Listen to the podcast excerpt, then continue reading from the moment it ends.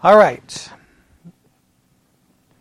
I have been doing live broadcasting since about 1 o'clock this afternoon. My voice is almost gone. Two hours this morning, about three hours this afternoon. One more hour left. Maybe I can make it. Maybe. Now, then probably one more hour around midnight. So probably two more hours. But okay, if I can make it. All right. The, for the Bible study exercise for the podcast, we have started a probably about a six week study of what's called pneumatology or the doctrine of the Holy Spirit. Um, we have, so far, what I've given everyone to do is a topical study, which people are working on, and those listening online, they, a lot of people have asked me how long do they have. They have the end of the six weeks to do the topical study because I know there's no way to do that in a week, and a lot of people were worried that they were going to have to turn it in in a week. And so, for those, just get it in within six weeks, and you're good to go, because right, it's a big undertaking for, for here, what we have done is we looked at the Bible dictionary and we looked at what it had to say in regards to the Holy Spirit. And it really wasn't that helpful, in my opinion. All right?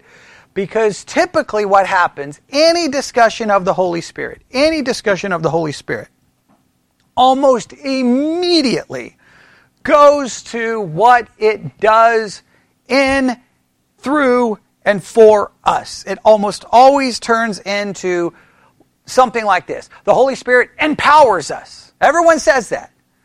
Nobody can really define, okay, well, how much power do we get, and how come that power is not good enough to make us sinless? So, therefore, there's a limit to said power, but if there's a limit to said power, is the limit of the power because of me or because of God? And if you say it's because of me, then the Spirit of God is not power enough, powerful enough to overcome me. So therefore, I'm more powerful than the Holy Spirit. You, there's just never ending questions here, right? But it's always like power, power, power, power, power. Or if it's not power, what's the other thing that everyone's like, the Holy Spirit does this, Holy Spirit does this? It almost always goes to helps us understand the scriptures, lead us into all truth, illuminates us. Well, if it does, we get 2,000 years of church history. It doesn't work, right? We can't, we have enough a difficult time agreeing on an outline, right? Much less what the actual verse says in the Bible, right? We, we, have, we have major disagreements. I mean, I, I spent three hours this afternoon. All I did was talk about Jude. Um, no matter how many books or how many sermons I look at, I'm still just blown away or baffled that everyone ignores the reason for the book. It says to exhort people to contend, and it always turns into, don't follow the false teachers or you're going to be destroyed. And I'm like, that's not what the book says. And so if we all have the Holy Spirit, they should be able to see the same thing that the text actually says, okay? That they should be able to see that. But clearly it doesn't work that way. So if it's illuminating, it's not illuminating very good.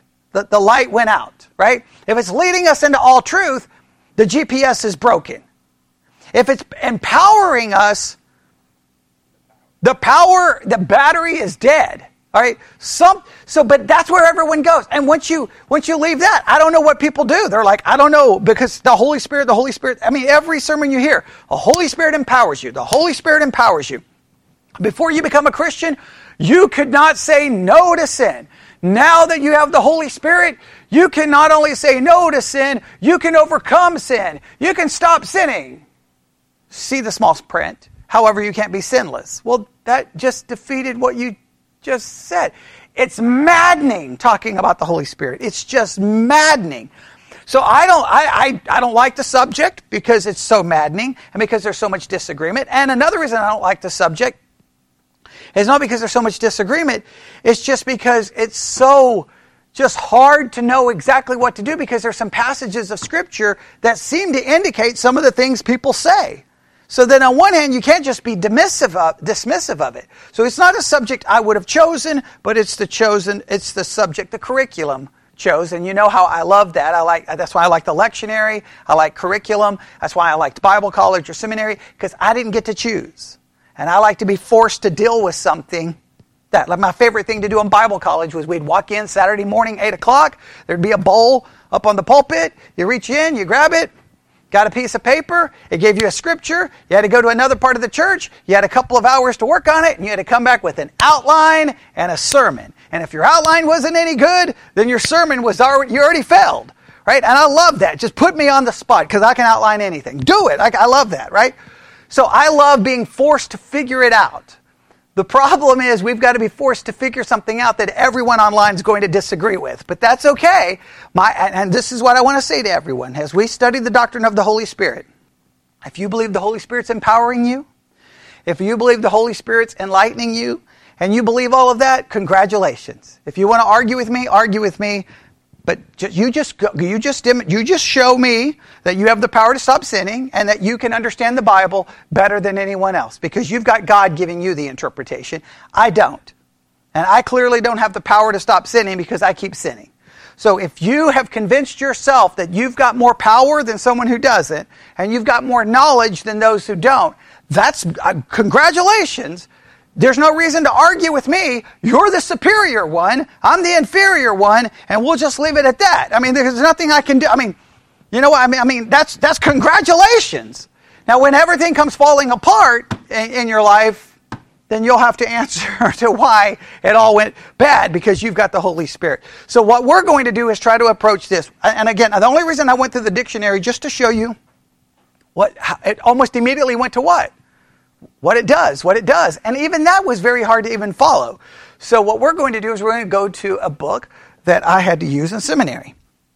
It was the textbook. And it's Wilmington's Guide to the Bible, one of the seminaries I went to. And I had to take an entire semester on pneumatology or the doctrine of the Holy Spirit. We're going to use that and see where it goes, okay?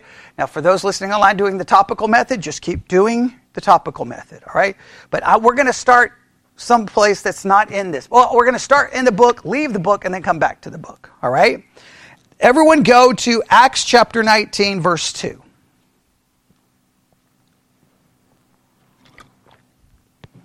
Acts chapter 19, verse 2.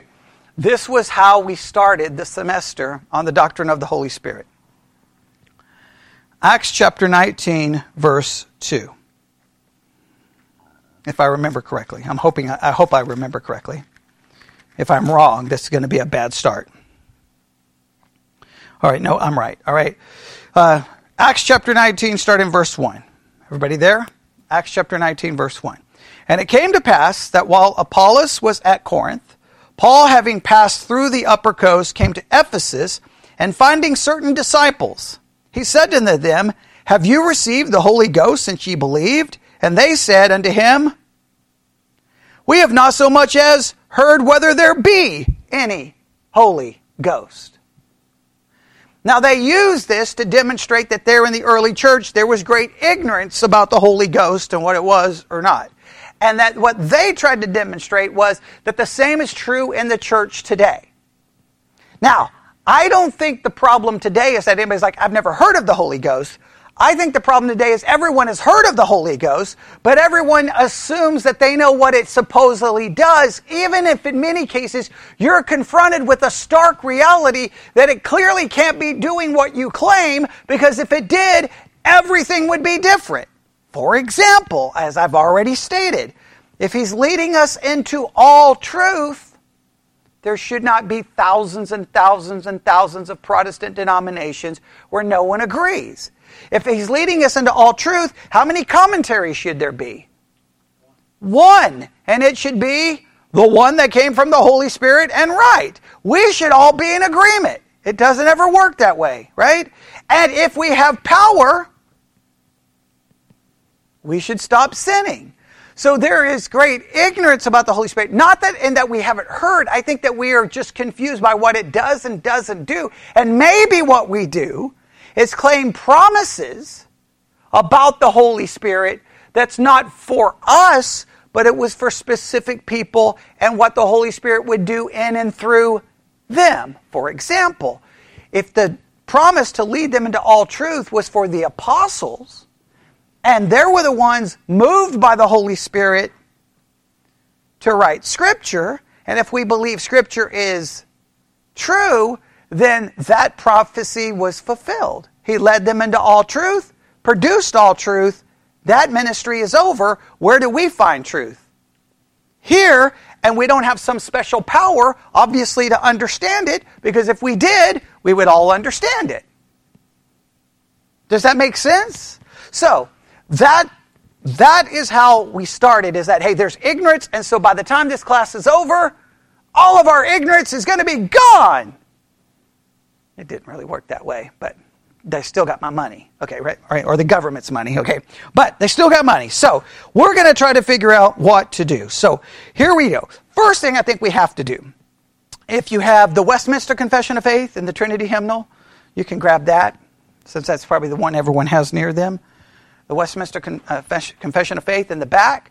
Find the chapter dealing with the Trinity.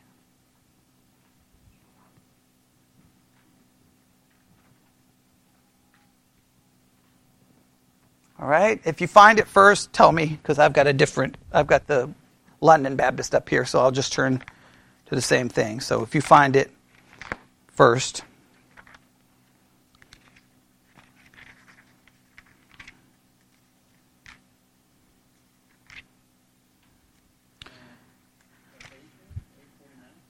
Eight forty nine of God and of the Holy Trinity. All right, everybody see that? Okay?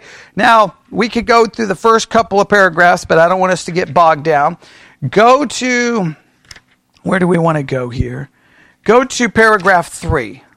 And what do you see in paragraph 3? In the unity of the Godhead, there be what? Three persons. All right. So immediately, when we refer to the Holy Spirit, we know we're referring to a person, right? Has personhood. Right? Does everybody see that? In the unity of God, there will be three persons of one substance, power, and eternity God the Father, God the Son, and God the Holy Ghost. So we have, we have the, pers- the personhood or the personality of the Holy Spirit, and we have the divinity of the Holy Spirit because it's referred to as what in the Westminster?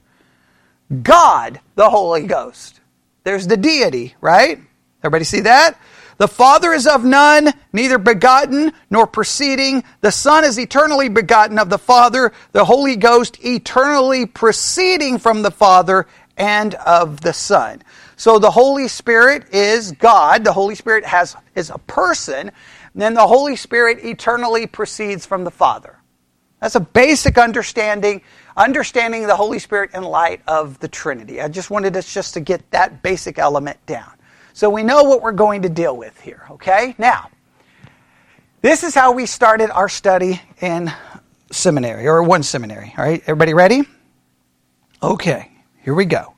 The first thing they want us to look at is the personality of the Holy Spirit. The personality of the Holy Spirit. Now, I don't know if I'm going to give every single scripture because, I mean, literally, you know, like we could take a week on it, a week of, of, of, daily classes to do all of this. So I'm, some of this I'm going to have to proceed through rapidly. So if you have a question, let me know. But let's see what we can do. All right. So the I'm sorry. Go ahead. That's Wilmington's guide that, that I'm utilizing. Okay. All right. Here we go. So we start with the personality. This is how the textbook reads. The personality of the Holy Spirit. The Holy Spirit of God is a person as much as the Father and Son are persons, and therefore experiences all the sinless elements as involved within a divine personality. It's a person. Now, why is that significant?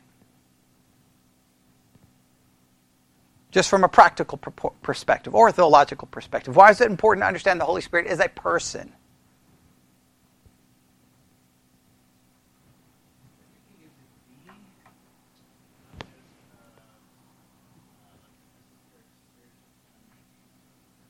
Okay? I think that, that's kind of going in the direction. The main thing is because we don't want to reduce it to just a mindless force. It's not Star Wars. Right? The force is with us, the force is around us, the force is in, in us. We tap into the force and then we grab, we have some ability and we have some power. If I can grab the force, I can move something with my mind. Right? No, it's not a it's not a force, it's a person. Third person of the Trinity. Right? Does that make sense? Right? Now they're going to do what they can to, to uh, prove that, all right? And they're going to give us how many different characteristics to show that he's a person. Let me see here. I've got one, two, three, four, five, six, seven, eight, nine. Nine different things they're going to give us to show us that he has a personhood. Uh, we're not going to be able to look up every one of these scriptures, okay? So just because I, because I don't want this to turn into six months. So some of these I may just give you the reference.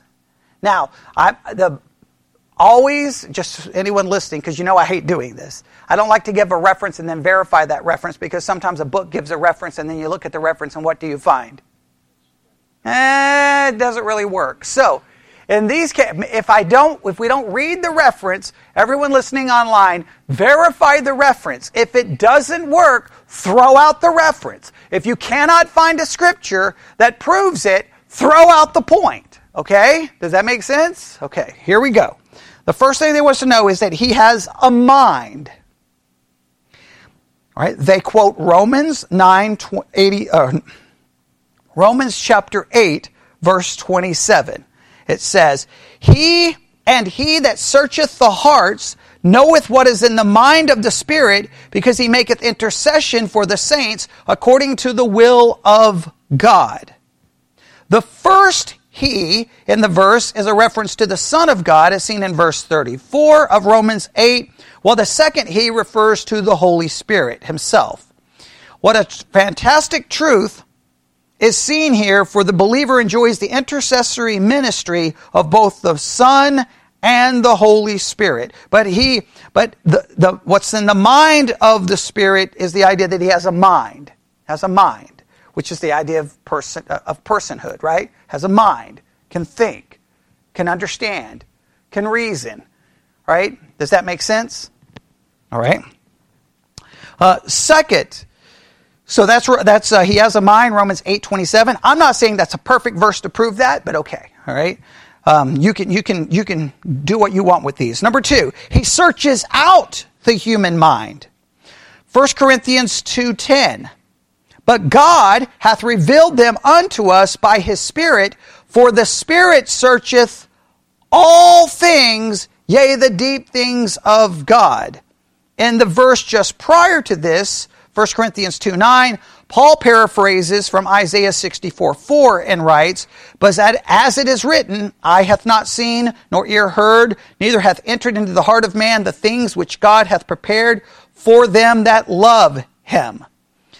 All right, now, the bottom line here, it is the Holy Spirit that searcheth out things. He searcheth out things or searcheth out what is in the mind. Showing personhood, showing action, showing thought, showing understanding. Does that make sense? Yes? No? Okay, good. I hope so. All right. Third, he has a will. All right? 1 Corinthians 12 11. But all these worketh that one and the self same Spirit, dividing to every man severally, severally as his as he wills or as he will. 1 Corinthians 12 11. All right? It is the Spirit that divides out the spiritual gifts according to what? His will. Whose will? The will of the Holy Spirit. He has a will, He has a mind. He searches out things. That's not a mindless force. Does that make sense? Okay? It's not a mindless force. Now this becomes important because the more we know what the we the more we know what the Spirit does and can do, then the more we have to begin to think about. We can't start making excuses why somehow it doesn't do this or do that. Then we have to understand. Maybe our understanding of what He does and when He does it is is is misunderstood. Uh, they say this about 1 Corinthians 12 11. This is a reference to the various spiritual gifts with the Holy Spirit imparts to believers as he determines. He has a will. He exercises that. Right? Next, he forbids. Acts 16, verses 6 through 7. And I'm quoting Now, when they had gone th- uh, th- through a, a, certain region, certain areas of Galatia, and were for, and listen, and were forbidden of the Holy Ghost to preach the word in Asia after they were come, and then it names some other places. But please note that they were forbidden of the Holy Ghost. Acts 16, 6 through 7. Right? And then they were going to go into uh, another area, but the Spirit suffered them not. Again, that's Acts 16, 6 through 7. Here, Paul, Silas, and Timothy were prohibited from going to two possible mission fields by the Spirit. He forbid them, he forbade them, he stopped them. All right? Now, immediately we know okay, well, wait a minute. This shows personality, but it also would demonstrate maybe he worked a little differently at that point in time, right? Because then we would have to say, well, does the Holy Spirit say, stop, stop, stop? Now, some people try to claim that he does. You, you, that becomes a very subjective thing. Is it the Holy Spirit or is it just a feeling, right? So, that, but here, it's very specific. He forbade them, he stopped them. Okay, he, well, it shows authority well, but okay, but he forbids. Next, he permits. Acts 16 10. And after he had seen the vision, immediately we endeavored to go into Macedonia, assuredly gathering that the Lord had called us for to preach the gospel unto them. This explains the reason for the previous pro- prohibition. Now, it doesn't say the Spirit there, so I don't like this one, but what they're doing is they're like in, in verses 6 and 7, it was the Holy Spirit that prohibited, right? They were prohibited and, and forbidden by the Holy Spirit in chapter 16, verse 6 through 7. And chapter 16, verse 10, they were then endeavored to go to Macedonia that the Lord had called them. Now, it doesn't say the Spirit, but it demonstrates that if the Spirit was the one forbidding them, then what they're arguing is it would be the Spirit doing the permitting. All right, but the bottom line is he has a will, he forbids, and I think you can see possibly the idea here that he permits. Does that make sense? All right. Uh, he speaks. The Holy Spirit speaks. There's a lot of uh, examples of this. All right, are you ready? Here we go. Acts 8:29. He spoke to Philip in the desert. Then the Spirit said unto Philip, Go near and join thyself to the chariot. The Spirit speaks. Acts 10:19. He speaks to Peter, or I'll, I'll, read the, I'll read the verse. While Peter thought on the vision, the Spirit said unto him, Behold, three men seek thee. Right? That's Acts 10 19. So he speaks to Philip in the desert, that's Acts 8 29. He speaks to Peter on a housetop, that's Acts 10 19. And then look at Acts 13 2. I quote, As they ministered to the Lord and fasted, the Holy Ghost said, Separate me, Barnabas and Saul for the works whereunto I have called them. He speaks to some of the elders in Antioch. Right. Then, uh, Revelation 2, Revelation chapter 2 through 3.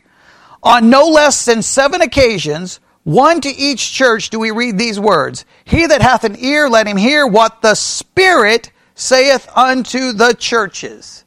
That's Revelation 2 and Revela- all the way to Revelation chapter 3. He says it how many times? Seven times. Let you hear what the Spirit saith unto the churches. So he speaks to Philip, or he spoke to Philip, he spoke to Peter, he spoke to elders in Antioch, and he spoke to the seven churches in Asia Minor. But again, I would argue that speaking is no longer occurring. And the reason I know I don't think it's occurring because if the Spirit is still speaking to me and giving me direct information, then what do I not need? Why do I need this? And if the Spirit is speaking to you and the Spirit is speaking to me, I would think in 2,000 years of church history, there is one thing the Spirit should be speaking some doctrinal truth so that we could all believe the same doctrines, right? Clearly, that's not happening right? He may be that people like, well, I felt the Spirit told me who to marry. The Spirit told me where to move. The Spirit told me where to park my car. Why is He telling you those things? Tell you what the correct interpretation is of everything in the Bible, right? Baptism, Lord's Supper, right? But no, He doesn't do that. So. I, I believe that his spirit, his speaking ministry ended with the completion of what? Because here, he has spoken. It's done, it's recorded because this, uh, the inspiration of the Bible comes through the work of the Holy Spirit. Right? So he has spoken once and for all. All of these occurrences happen before the completion of this. All right? But the fact that he speaks shows what? Personhood, per- personality. Okay, so let's go through these again. He has a mind. He searches out the mind. He has a will. He forbids, appears to permit. Oh, you can put a question mark by that one. He speaks. And we went through all of those. All right? Next, he loves. Romans 15:30. Now I beseech you, brethren, for the Lord Jesus Christ's sake and for the love of the Spirit, that ye strive together with me in your prayers to God for me. That's Romans 15:30. It is wonderful to know that each believer is loved by the Father, the Son, and the Holy Spirit. All three love. All three love because God is love. So all obviously all three members of the Trinity love, all right? So he loves. That's again showing what? Person as a person, okay? A personality, all right? Next, he grieves. Ephesians 4:30. Grieve not the Holy Spirit of God, whereby you are sealed unto the day of redemption. The command here is literally stop grieving the Holy Spirit of God. In a sense, they were already doing it. All right? Next, one more. You ready? He prays. Romans 8:26 likewise the spirit also helpeth our infirmities for we know not what we should pray for as we ought but the spirit itself maketh intercession for us with groanings which cannot be uttered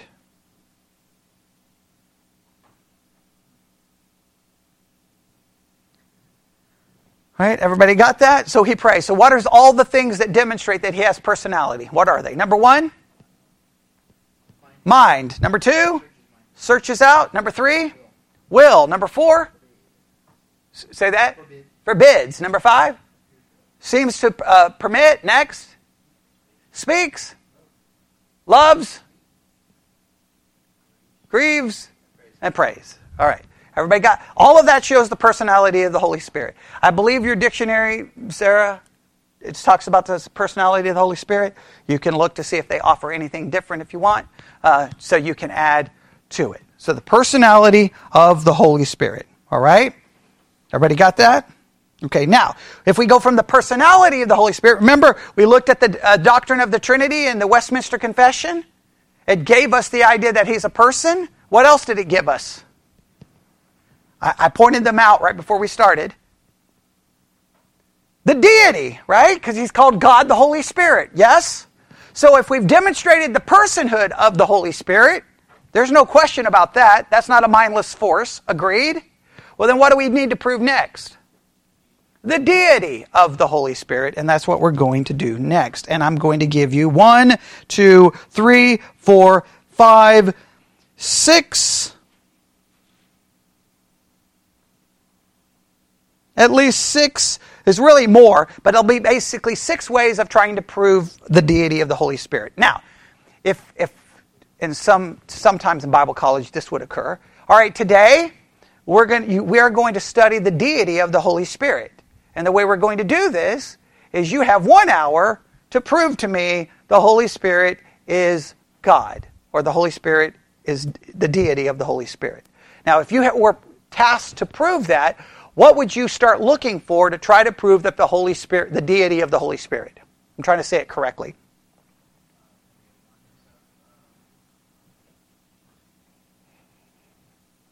Okay. I think, there's a, I think that'd be complicated to do.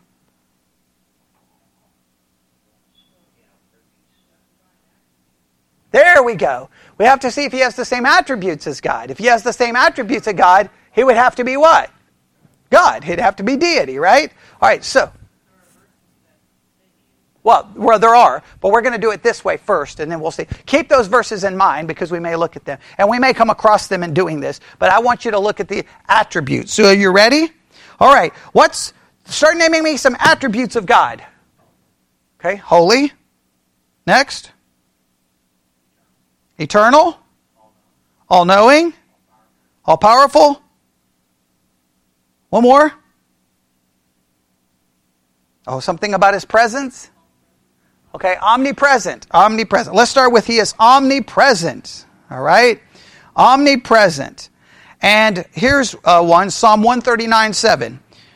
Whether shall I go from thy spirit, or whether shall I flee from thy presence? In this psalm, David concludes it was impossible for him to escape God's spirit. This was true even if he ascended to the heights, descended into the depths, traveled across the sea, or surrounded himself with darkness. Again, whether shall I go from thy spirit, or where shall I flee from thy presence? What's another way to show his, uh, he's omnipresent? What's, what would be a better way, maybe, to prove that he's omnipresent?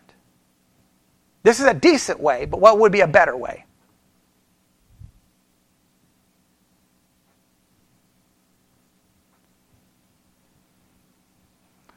What would be a good way to prove that the Holy Spirit is omnipresent?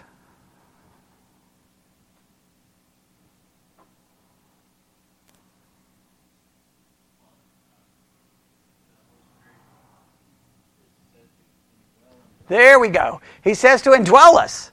Well, if he indwells all believers, he has to be more than in one place at one time, right? Now that doesn't may that may not be able to prove complete omnipresence, but it, it's pretty close, right? If a person in China is a Christian and they have the Holy Spirit, and I'm here in Texas, and someone else is another, that that would be the Holy Spirit in three different places, all indwelling that person. That would be require some kind of supernatural presence, right? So that would be a good way of understanding it. But they, they just use that one right there. But I think I think you get the idea. All right.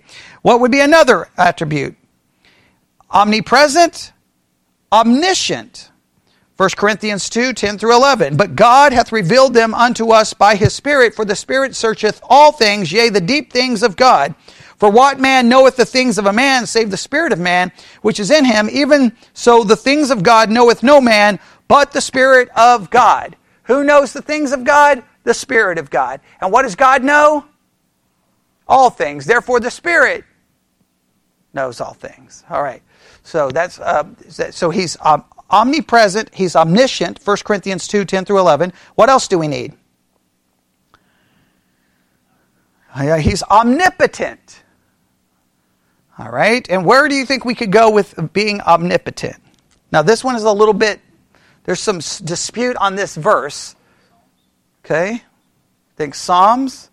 Well, they go to a, a pretty obvious one. The only problem is not everyone thinks it should be translated this way. But we'll go here. Genesis, the book of Genesis, to creation. Everybody know this verse? And the earth was without form and void, and darkness was upon the face of the deep. And the Spirit of God moved upon the face of the waters, demonstrating now, some people believe that's a wind and shouldn't be translated spirit. We can get into a discussion. But the argument, if God is there, if the spirit is there at creation and involved in it, what kind of power is involved to create and bring everything into existence? All powerful. And if the spirit was involved in creation, then he's all powerful. Now, immediately, we need to understand this. This is where I get so frustrated with Christians. If I'm indwelt with the Holy Spirit, and He's empowering me, logical progression of thought would require how much power is He giving me? All power because what if he as a person indwells me and he's all powerful, eh, does he hold back some power?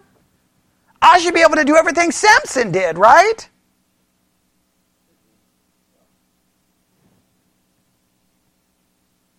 Okay, even if we don't want to say I should have supernatural ability, I, the least I should be able to do is know the, be able to give a perfect understanding of the Bible without any problem, right? I should know Greek and Hebrew just like that because the originals were written in Greek and Hebrew, so I just, and throw in Aramaic. So I should know those three languages. Just it, I didn't even need to look up the Blue Letter Bible app and mispronounce a Greek word. I should just know it. And what else should I be able to do? Stop sinning. So it's really weird that the people like, the Spirit is all powerful and He indwells in me. And I don't have the ability to do. I mean, some people have a hard enough time to have the ability to stay up past 9 o'clock at night. I mean, give me a break. Some people have a hard enough time reading their Bible without falling asleep for crying out loud. It's a, isn't it weird? Like we have this power, and then that's you, you have the power of God in you. You're a powerful person, right? You fall asleep at three o'clock in the afternoon. Woo-hoo, I don't know what to do with you, right? You get tired walking up one flight of steps, but you have the power. And you say, well, no, that's not the kind of power. Then what kind of power? What kind of power does the Holy Spirit have? Look, the people who claim we have the power are the ones who have to explain to me the lack of evidence for said power.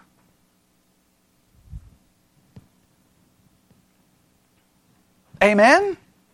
All right. So, to prove his deity, he is omnipresent, he is omniscient, he is omnipotent. What else? Okay, well, let's go with eternal first. Let's go with eternal. Hebrews 9:14 How much more shall the blood of Christ who through the eternal spirit offered himself without spot to God purge your conscience from dead works to serve the living God. That's Hebrews 9:14. He is eternal. And again, if he's mentioned in Genesis 1 and he's mentioned in Revelation, I think we could say that that would be a good indicator of eternal. Now, you could argue that he was created by God and do the whole Arius you know, from Arianism, but we we get the I mean, that he did that more with the Son than the Spirit. I don't think there's ever been a dispute that the Holy Spirit is eternal. I think everyone has agreed with that throughout church history. They've called into question Jesus Christ's uh, uh, eternal eternality, but not the eternality of the Spirit. All right? Then he is called God. According to the, the scriptures they use is Acts 5, 3 through 4. All right? But Peter said to Ananias, Who, Why hath Satan filled thine heart to lie to the Holy Ghost and to keep back part of the price of the land? While it remained, it was, was it not thine own? And after it was sold, was it not thine own power? Why hast thou conceived this thing in thine heart? Thou hast not lied unto men, but unto God. Who did he say they lied to first? The Holy Ghost. And then just in the same breath, referred to the lying being unto God. I think, I think that's a possible reference to the Holy Spirit being God. Someone may argue to try to draw some distinction there, but I think it fits perfectly. All right? Anybody got a better scripture where he's referred to as God? Anybody got a better one? If you do, please let me know what it is, and we'll, we'll, we'll at least include it.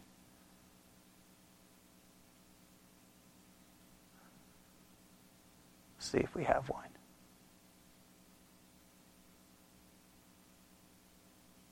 No? All right. So we're going to go with that one. Okay. Did you say something about him being worshipped?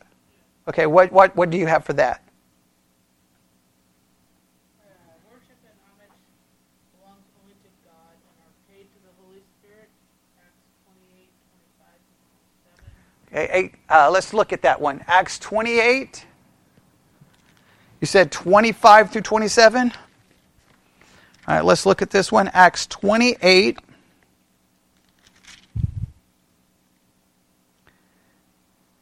Okay, I'm going to read it from this translation. Acts 8 or Acts 28, starting in verse 25. Disagreeing among themselves, they begin to leave after Paul made one statement. The Holy Spirit was right in saying to your ancestors through the prophet Isaiah when he said, Go to these people and say, You will always be listening, but never understanding. You will always be looking, but never perceiving. For the hearts of this people have grown callous. Their ears are hard of hearing, and they have shut their eyes. Otherwise, they may see with their eyes, and hear with their ears, and understand with their hearts, and turn, and I would heal them. Therefore, let it be known unto you that the salvation of God has been sent to the Gentiles. They will listen. Is that the passage? Yeah, that one doesn't. I don't. See, that's why we have to look things up that's mentioned in dictionaries. Okay. Yeah, I, I have a hard time with that one. You got a better one? This is to show that the Holy Spirit basically receives the same worship as God, which would be pretty good. But I mean, the fact that he's referred to God is pretty much settles the case. But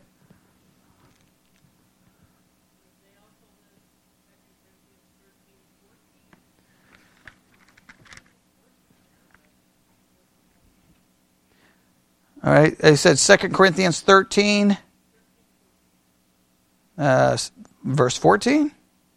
I don't think there's 14 verses in 2 Corinthians 13, is there? Okay, and my Bible, the last verse is verse 13. Okay, hang on, let me look in a different one. All right, let me look at, okay, what's wrong with that Bible? Okay, all right, hang on, let's look here. All right. Okay, hang on. I want to see. I want to see why my, the numbering is different. Okay, this one has verse 14. What happened to verse 14? They have that listed as 13. That's weird. Hmm. Okay. All right, verse 14, uh, 2 Corinthians 13, 14. The grace of the Lord Jesus Christ and the love of God and the communion of the Holy Ghost be with you all. Amen. Yeah, now they're all connected there. It doesn't necessarily have him being receiving worship. All right, so not not a great idea. So we're not going to write that one down. 14 was added by editors. Oh, 14 was added by editors. All right. See, so I have the right Bible, and y'all have the ones that have been edited. Okay, that's the problem. Okay, all right. I was like, where, where, where do we get that? Okay, so let's go through what again to show the deity of the Holy Spirit. What have we seen? Let's go through the ones that we do have: omnipresent, omniscient, omnipotent, eternal, and is called God. All right. Now, we could try to go through to show how he's made equal with the Father. That's more trying to get into the, the Trinity, and I don't want to go so much into that. Clearly, he, he has the attributes of God in enough cases. Now, we could say, Bobby said one of the attributes of God is holy, and the Holy Spirit is called holy. I mean, so, I mean, that would be uh, one that right there. I mean, he's mentioned holy m- multiple times. So, I don't think we would have a problem there. All right? So far, so good? Yes? All right. Now, let's look at names and titles of the Holy Spirit. Names and titles of the Holy Spirit.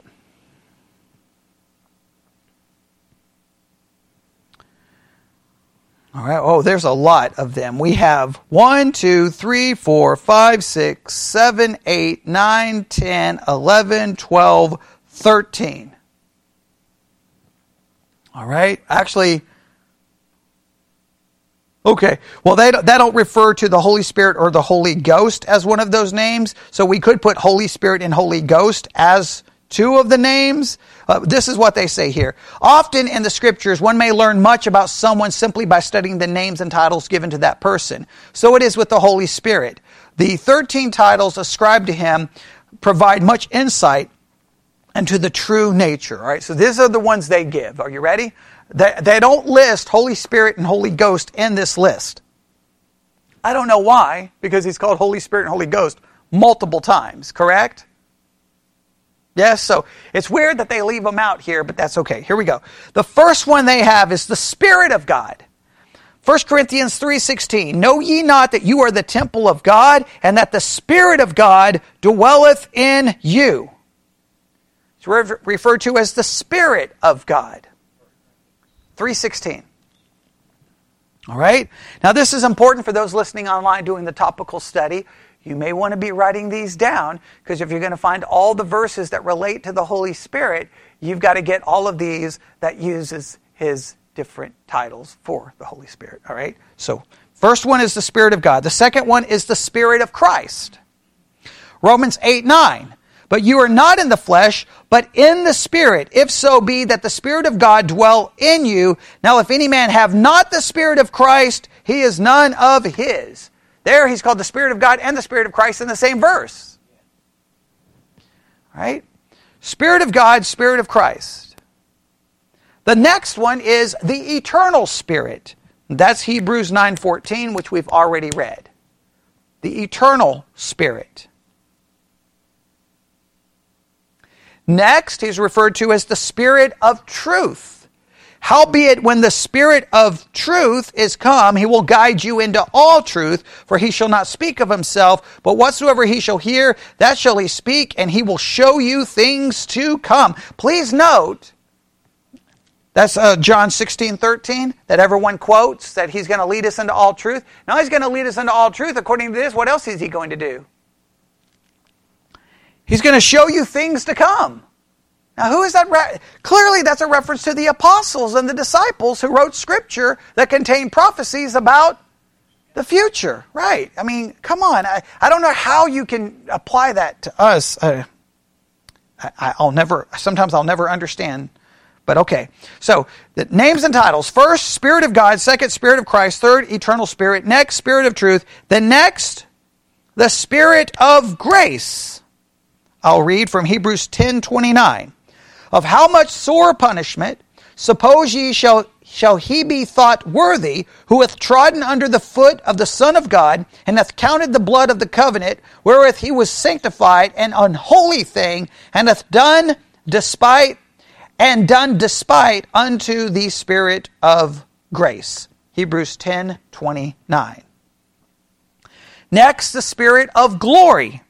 If you be reproached for the name of Christ, happy are ye, for the Spirit of glory and of God resteth upon you. On their part, uh, he is evil spoken of, but not on your part, he is glorified. 1 Peter 4.14.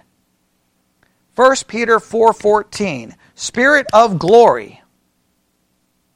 Next, the Spirit of life.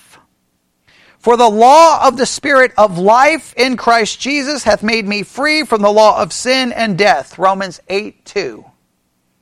The Spirit of life. All right, let's repeat these, make sure we're all on the same page. First title or name, Spirit of God. Second, Spirit of Christ. Third, eternal Spirit. Next, Spirit of truth. Next, Spirit of grace. Next, Spirit of glory. Next, Spirit of life. The next one, Ephesians 1:17. I quote, let's see if you can hear it. That the God of our Lord Jesus Christ, the Father of glory, may give unto you the spirit of wisdom and revelation in the knowledge of him. The spirit of wisdom and revelation. Just note, some would dispute this one because in Ephesians 1:17 in some translations, spirit is not capitalized. Sometimes people make a big deal out of that, sometimes they don't. All right? Just so that you know. There's some say, well, if it's not capitalized, it's not the Holy Spirit. But then others say, well, it doesn't always work that way in the Greek. So you can you can draw your own conclusions there. Okay. Next. Well, you know we're missing one. Everybody should know this one. But the Comforter, which is the Holy Ghost, whom the Father will send. John 14, 26, the Comforter. He's called the Comforter.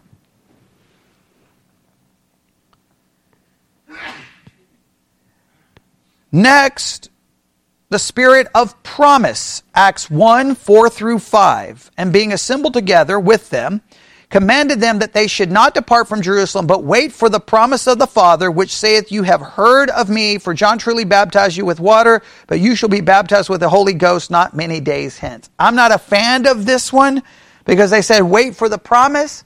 He's not recalled the spirit of promise there. So I don't like this one. You can write it down. I would reject it. Right, if I if you've turned it into me, I'm going to be like that. Scripture does not call him the Spirit of promise. If you're going to say it's a title or a name, he's got to be called it.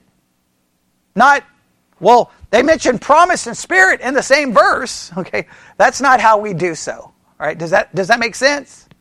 Right? So I would reject this one. All right, next, the spirit of adoption. Uh, Romans eight fifteen. For you have not received the spirit of bondage again to fear, but you have received the spirit of adoption, whereby we cry, Abba, Father. All right? 815. 815. Next, the spirit of holiness. Romans 1 4. And declared to be the Spirit of God with power according to the Spirit of holiness by the resurrection from the dead.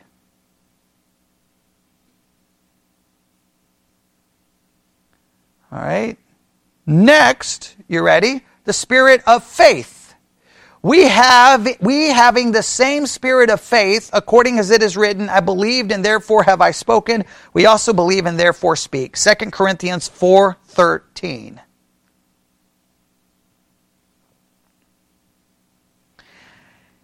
All right. Now, the reason they went with the spirit of promise, and this makes me mad, is because they wanted 13. Because they're getting ready to give us the emblems or what's used as symbols of the Holy Spirit, and they have 13. So they wanted 13 and 13. Okay? That drives me crazy. Okay? Who cares if the numbers match? Right? That's just so ridiculous, right? That's so ridiculous. So, um, yeah, I probably I, I, probably got that one wrong on a test because I probably did not write it down because I'm like I'm not going to put the spirit of promise because he's not called that, right? And I probably got it wrong. Okay, but that's okay. But because there's no way I'm going to write that down. He's not called the spirit of promise. For me to write that down would just be fraudulent. Okay, but drives me crazy. All right. So what have we got so far? We've got the personality. Yes. We got the deity and we got the names and titles. But what's the two names and, and titles that we probably most most importantly need to make sure we have down? Holy Spirit, Holy Ghost. All right. For example, in the New Testament alone, there are some 261 passages that refer to the Holy Spirit. He is mentioned 56 times in the Gospels, 57 times in the book of Acts, 112 times in the Pauline epistles, and 36 times in the remaining New Testament. Now, that's a lot. Okay? That's a lot. The main thing I want you to see is there's a lot of references to the Holy Spirit. Okay? Now, I'm not saying that at every one of those cases it's using that exact phrase, but it's referring to the Holy Spirit's person. I don't care about writing those numbers down, just to show you it's used a lot. In fact, if you want, grab the Blue Letter Bible app and just write, type in Holy Ghost for the, and search Whole Bible, and just tell me how many is there for Holy Ghost. And you want to write these down for names and titles. Even though they left them out, we have to write these down. Just type in Holy Ghost. Make sure you're searching the whole Bible and tell me what you find.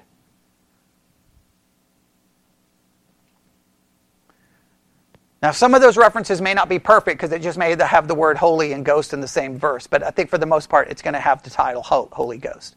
See what you find. See if we have agreement here. Okay, 89.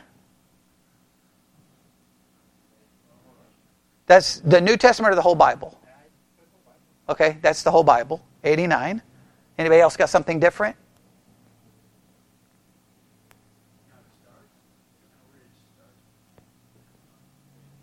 Because Holy Ghost may not be used in the Old Testament. Okay. Yeah, okay, right. Yeah, Holy, Holy Ghost is not used in the Old Testament, but I still wanted you to do the search. So 89 times. So write down Holy Ghost as a name and title, right? And the first time it's used in Matthew, what, 1? 118? Yeah, and you can put Matthew 118 down as your reference. So Holy Ghost, Matthew 118. Write that down if you're taking notes. And then next, Holy Spirit. Do a search for Holy Spirit. And again, church, check the, for the whole Bible, because this one is used in the Old Testament. 89 for Holy Ghost. That's just the New Testament alone. Yeah, the Holy Holy Spirit's used le, used less. Yeah, King, yeah, King James. Other translations use Holy Spirit, I think, more than Holy Ghost, but okay. And 21 times. And what's the first reference to Holy Spirit? Uh, yeah, 5111. That's what I was going to go with. Psalm 5111. Does it actually use the term Holy Spirit? Yeah, don't take your Holy Spirit from me. Right. Psalm 5111 is Holy Spirit. So write down Holy Ghost and Holy Spirit as titles. I don't know why they leave that out because they're trying to they were trying to get the perfect 13. Okay, which is just ridiculous.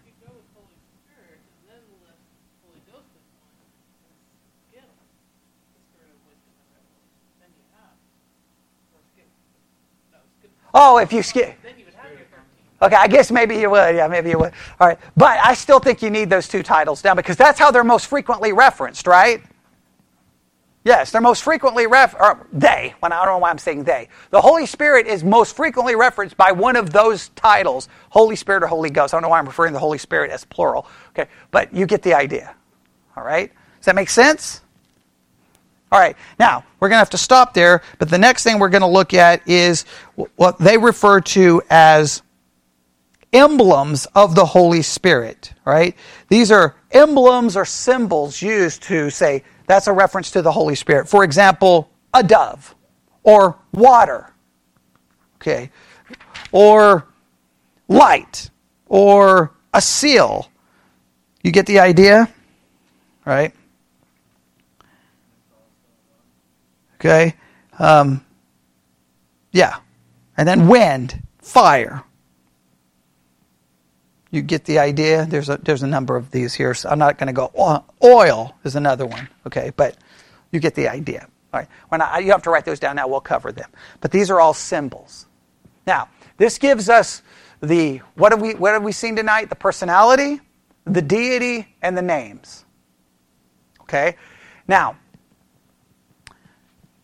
some people don't like to go through all of that because they don't care, but this at least proves that the Holy Spirit is God, third person of the Trinity, and has a personality, not just a mindless force, right?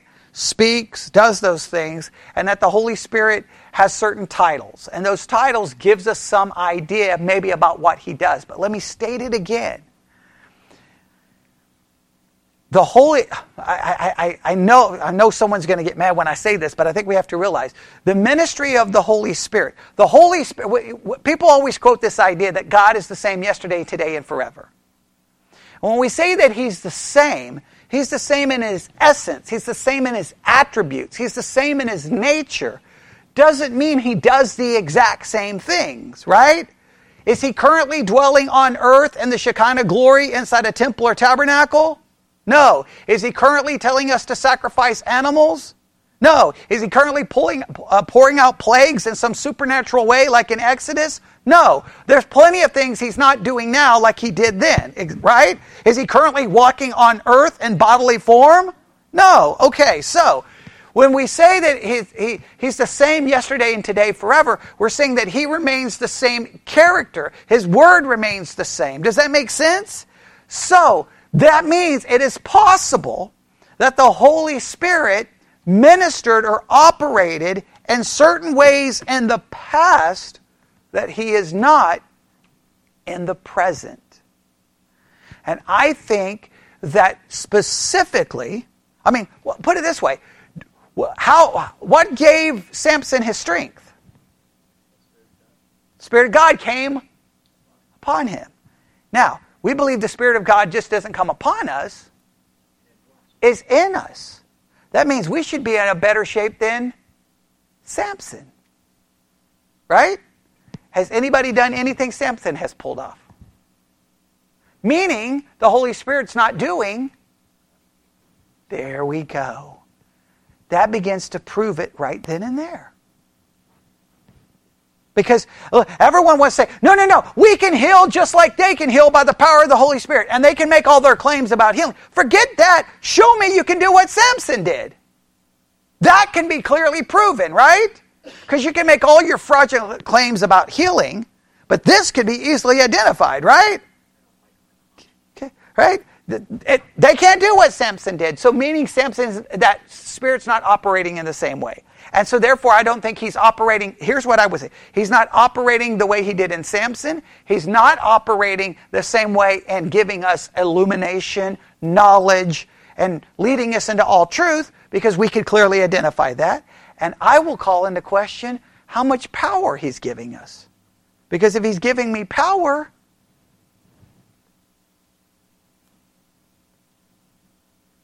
then we, I mean, we should be close to. I mean, I don't, I don't know how you can say He gives you power to overcome sin, and yet you're not perfect. That's the most contradictory thing I've ever heard. I have the omnipotent Spirit of God indwelling in me, but I can't be sinless. Maybe He's indwelling in me, but He's not empowering me. Because if He was empowering me, then I could do what? Stop sinning. Agreed? So I'm going to call it into question. I know I'm going to get 900 emails and people like, no, no, no.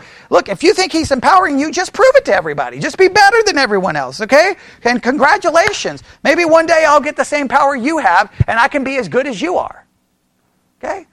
pray for me that I'll get the same power you have. But you know how many charismatics have walked around talking about all the power and look all the scandals that have happened in the charismatic world? In 2,000 years, the church hit, well, they, weren't around for 2,000 years, but you get the idea. Since 1900, there's been scandal after scandal after scandal. Southern Baptists walking around, we've got the Holy Spirit. He empowers us. What just dropped the horrible report about all of the sexual abuse in the Southern Baptist Convention and the cover ups that occurred? Whoa, so much power. So I think that sooner or later you got to go ah, because that's an arrogant thing to say that you have so much power. And all you got to do if you have kids, just let me talk to your kids because they'll probably let me know that you don't have as much power as you think you have. They're probably like, Mom and Dad, yeah, they, they talk a big game, but wait till you get them in this situation or this situation, or wait till the, what they heard, what they said about you, Pastor. You would be really shocked.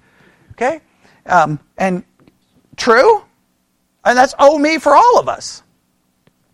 So, I just think that it's important. To, we're, I mean, we're, we're going to have to deal with the passages that seem to indicate different than what I'm saying. But I'm just saying that whatever we see, we, ha- we can't deny reality.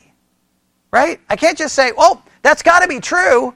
I have to go, hmm, I don't know. Because again, I do know he's not, I, but I guarantee you, he's not giving me the power of Samson. And I know he's not leading us into all truth because I got 2,000 years to show that he isn't. If I can prove that those two things are not happening, I think I can be able to prove the other things are not happening, which then indicates what is he doing? Right? I know he's interceding, and I know he's sealing me. Right? So those are, and I know he's indwelling me. Right? So, there, like in other words, we're going to figure out what we know he does, and then there we maybe some will put in the question mark category, and others we're just going to have to say clearly not happening. I think it's either going to be happened in the past, not happening in the present. Mm, we don't know what's going on, and clearly this is happening. And that's how we're going to have to break it down because that's what everyone's going to want to get to. But we got to go through all of these other things first. All right, let's stop. Lord God, we come before you this evening. I hope this is somewhat beneficial. I know it didn't get to the controversial parts or the exciting parts in some people's mind, but it got to the very important part of helping us understand the Holy Spirit, one God, three distinct persons, co equal and co eternal. Help us never stop confessing and believing that very important truth so that we correctly understand you, understand the Son, and understand your Holy Spirit. And we thankful for one God. And we just ask that you give us greater understanding on this very important topic. And we ask this in Jesus' name. And God's people said,